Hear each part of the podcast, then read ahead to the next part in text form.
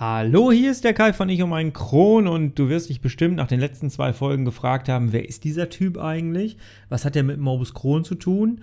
Und warum darf der darüber reden? Und deswegen lass mich dich doch einfach erstmal an meiner Geschichte teilhaben. Ich stelle mich einfach mal ausführlich in dieser Folge vor. Mein Name ist Kai Flockenhaus, ich bin 40 Jahre alt. Vom Beruf bin ich Industriekaufmann habe danach, habe also nicht lange in dem Beruf gearbeitet, sondern habe danach studiert. Ich bin Sozialarbeiter und in dem Beruf habe ich dann sehr, sehr, sehr, sehr lange gearbeitet. Ich habe junge Menschen, die arbeitslos sind, die aus Ausbildung rausgeflogen sind, die nach einem abgebrochenen Studium nicht wussten, wie es weiterging, in Arbeit gebracht. Das habe ich sehr viele Jahre gemacht.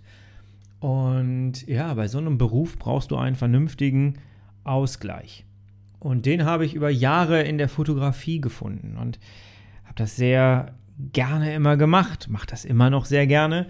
Und irgendwann kam die Idee, das mit anderen Menschen zu teilen. Wenn du Fotos machst heutzutage, dann möchtest du das gerne auch teilen mit Menschen. Und so habe ich einen YouTube-Kanal gestartet vor etlichen Jahren und der ist recht erfolgreich geworden. Er ist in der Nische. Ich mache das Ganze im analogen Fotografiebereich, deswegen äh, ist es eine kleine Nische. Und in der Nische bin ich schon ganz gut mit dabei. Habe mir eine schöne Community aufgebaut. Und ja, das war so in den letzten Jahren so das, was meine Routine war. Ich bin also, im Grunde genommen kann man sagen, bin ich nebenberuflicher Medienproduzent, weil mittlerweile fällt von dem YouTube-Kanal auch ein bisschen was ab und deswegen kann man das schon als Nebenjob betiteln. Das hat jetzt alles noch nichts mit Morbus Crohn zu tun. Ich bin eigentlich schon mein ganzes Leben lang offensichtlich Morbus Crohn krank, ohne dass ich es wusste. Ich kannte von dieser, ich kannte diese Krankheit gar nicht. Ich hatte gar kein Wissen darüber. Ähm, es gab immer nur Anzeichen. In der Schule war es im Grunde genommen schon so, dass ich immer wieder Schwierigkeiten hatte, dass ich sehr oft auf Toilette musste, und ja, dass ich immer wieder Schwierigkeiten hatte, dass ich Krämpfe hatte, dass ich Kreislaufprobleme bekommen habe durch diese Krämpfe. Konnte das nicht ganz richtig einordnen. Und eigentlich war es, ich weiß das Jahr jetzt nicht mehr, weil es wirklich schon so lange her ist. Irgendwann habe ich plötzlich einen Abszess gehabt. Das war eigentlich so das Erste, wo man hätte stutzig werden müssen aus heutiger Sicht. Aber auch da hatte ich die Kenntnisse noch nicht. Ich hatte plötzlich einen Abszess und der musste geöffnet werden. Und lange Rede, kurzer Sinn. Ich hatte im Laufe der Jahre acht Abszesse, bis ein Arzt endlich mal, ein Chirurg, wirklich stutzig geworden ist und hat dann gesagt, da müssen wir nochmal nachgucken. Und der hat dann tatsächlich auch eine Fistel gefunden.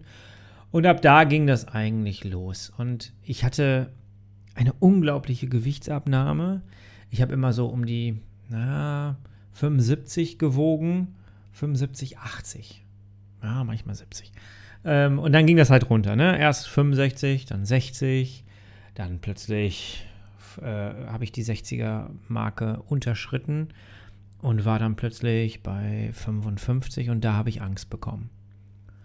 Und ich hatte zwischenzeitlich geheiratet und die Probleme mit dieser Erkrankung wurden immer schlimmer und wir sind auf Hochzeitsreise gefahren und das war eigentlich schon die Hölle, weil da wäre es beinahe schon passiert.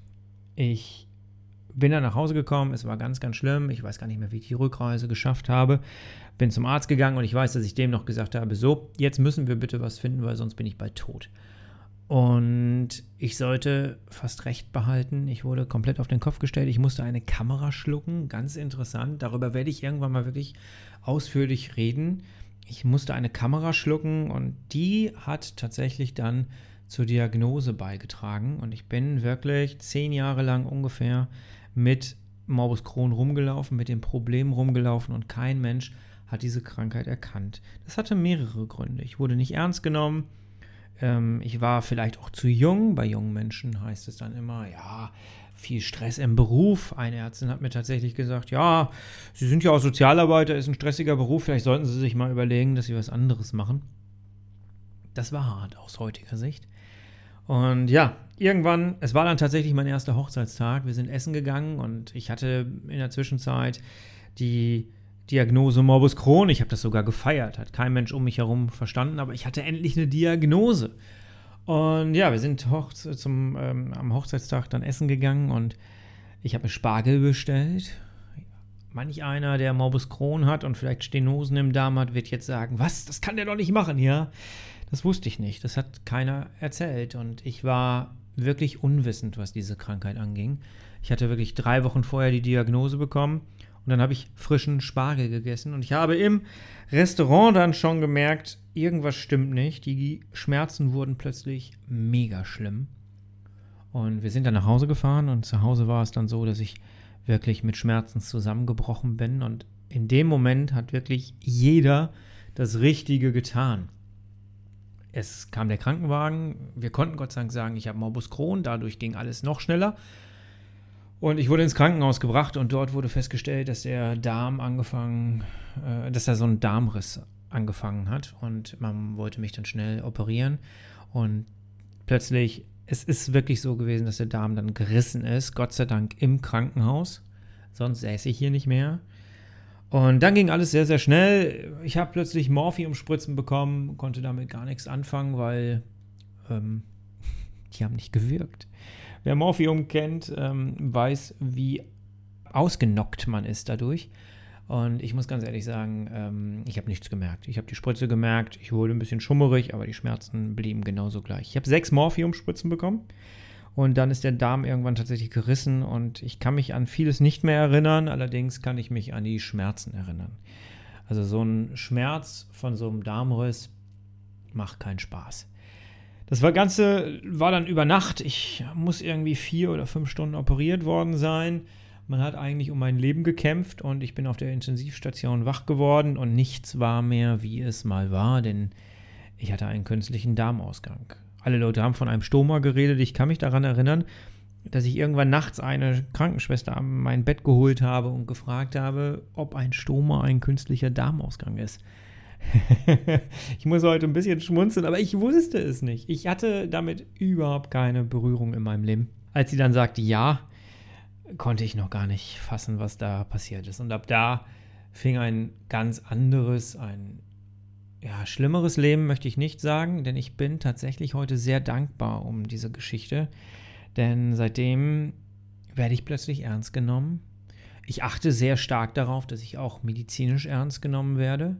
Ich habe dieser Geschichte schon einiges zu verdanken, dass es jetzt besser wird. Mittlerweile haben wir eineinhalb Jahre, da ähm, sind rum. Ich, vor neun Monaten habe ich meinen äh, Stoma wieder zurückgelegt bekommen und kämpfe mich wieder Schritt für Schritt ins Leben. Und genau da kommt jetzt dieser Podcast mit ins Spiel, denn ich möchte gerne das Ganze mitdokumentieren.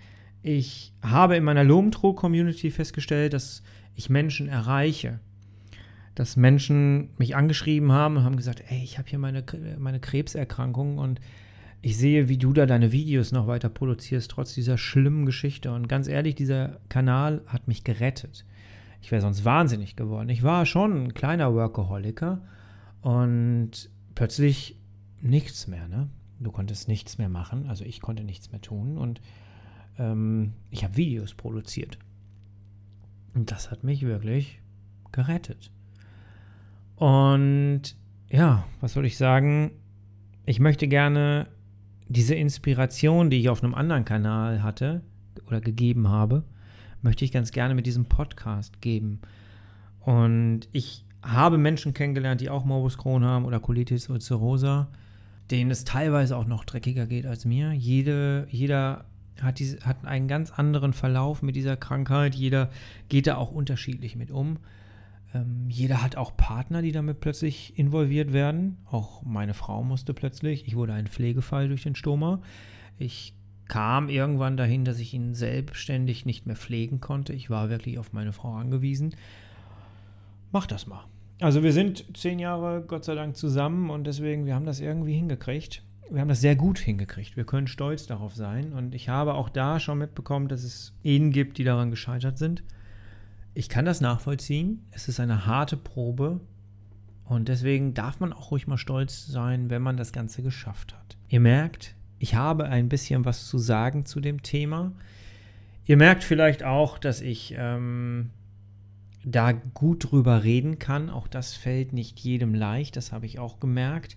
Ich erzähle diese Geschichte mittlerweile schon sehr, sehr oft und ich möchte sie gerne auch weiter erzählen, weil wir machen uns in unserem Alltag immer so viele Gedanken um so viele Sachen. Wir haben nicht genug Kohle, wir wissen manchmal nicht, ob wir unsere Miete noch bezahlen können, wir wissen nicht, ähm, wie wir das alles hinkriegen. Es gibt Leute, die Stoma haben. Ähm, ich durfte mit einer Frau mal sprechen, die ein, ein Stoma bekommen hat ähm, und die hat ein einjähriges Kind. Und plötzlich war der Vater da und musste alles managen, inklusive die Pflege des Stomas. Und das ist einfach unfassbar, was da Menschen draußen leisten. Und so viele Menschen kriegen das gar nicht mit. Und lasst uns das mal mehr in den Vordergrund stellen. Und von heute auf morgen kann dein Leben plötzlich komplett anders verlaufen. Und nichts ist mehr so, wie es war. Und alles, was du vorher geplant hast, ist plötzlich auch nicht mehr da. Musst du plötzlich komplett umplanen. Und das ist eine harte Zeit, aber es kann auch eine sehr spannende Zeit sein. Und ich habe für mich das Gefühl, dass es eine Chance ist, neu anzufangen. Das möchte ich ganz gerne dokumentieren, das möchte ich gerne mit dir teilen da draußen. Ich habe mittlerweile so viel Wissen angesammelt, denn ich habe einfach im Laufe der Zeit festgestellt, dass die Ängste, die ich habe, sind eigentlich nur mangelndes Wissen. Und deswegen habe ich mich so in dieses Thema eingelesen. Ich habe viele Bücher. Ich habe, bis du erstmal rausfindest, welcher Website du im Internet trauen kannst zu dem Thema, weil du musst mittlerweile immer hinterfragen, wer zahlt die Website. Ist es ein Pharmaunternehmen oder ist es tatsächlich eine, eine, ein Verbund aus Ärzten, die kein Geld damit verdienen? Wem traust du da mehr? Und ja, ich möchte all dieses Wissen gerne weiter tragen. Ich möchte gerne von euch Feedback bekommen, sodass ich auch viel noch Neues lerne. Und ich gehe davon aus, dass ich in diesem Thema nie auslernen werde. ich möchte gerne über viele Sachen reden, die so sich verändert haben in meinem Leben, sei es die Ernährung, sei es Umgang, wie mache ich das Ganze, wenn ich reise, wie ist es, wenn man sich nicht mehr traut, das Haus zu verlassen, all diese Tabuthemen würde ich gerne hier ansprechen und ich würde mich freuen, wenn du mir hilfst, diesen Podcast und dieses Thema damit auch ähm, weiter nach oben zu ranken, indem du mir eine 5-Sterne-Bewertung auf iTunes da lässt.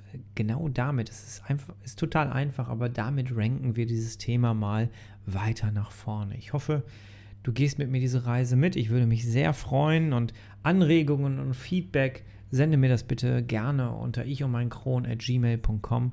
Ich freue mich von dir zu hören. Und ja, wir werden uns bald wieder hören in der nächsten Folge. Du, ich und mein Kron. Bis dahin, ciao.